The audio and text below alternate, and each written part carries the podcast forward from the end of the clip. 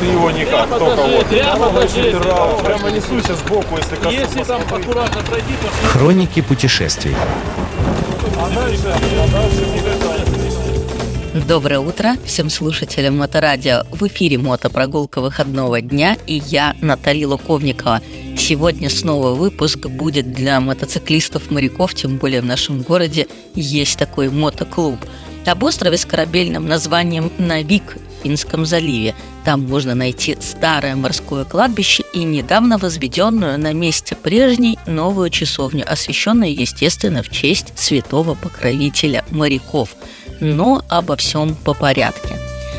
Остров Навик, который до 50-х годов назывался Мантусари или Ментсари от финского «менти» – сосна и «сари» – остров, в 50-е же годы по инициативе выборгских судостроителей был переименован в память о прославленных кораблях российского флота, носивших название «Навик», а их было немало. Вообще «Навик» – это молодой боярин, приступивший к воинской службе – но и так, список кораблей, которые носили это имя. Первое – это корвет водоизмещением 903 тонны, который, кроме парусного вооружения, имел паровую машину, был построен в Петербурге на Охтинской верфи в 1856 году и принял участие в кругосветном плавании.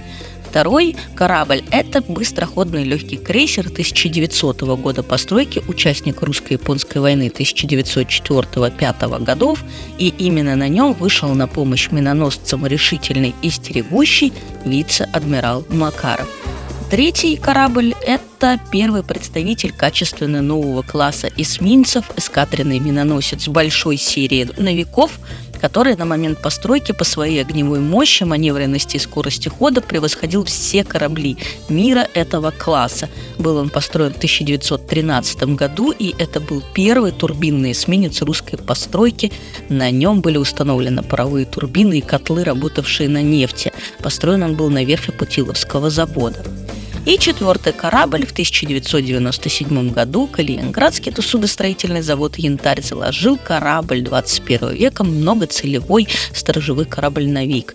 А, ну и теперь давайте об острове. В глубине Навика находится старое кладбище, появившееся на острове еще в 1788-1790-х годах, когда здесь были погребены русские моряки, погибшие во время очередной русско-шведской войны.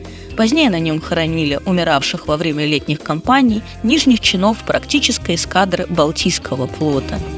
В 2001-2005 годах кладбище было обустроено, могилы приведены в порядок, и всего было восстановлено 59 могил.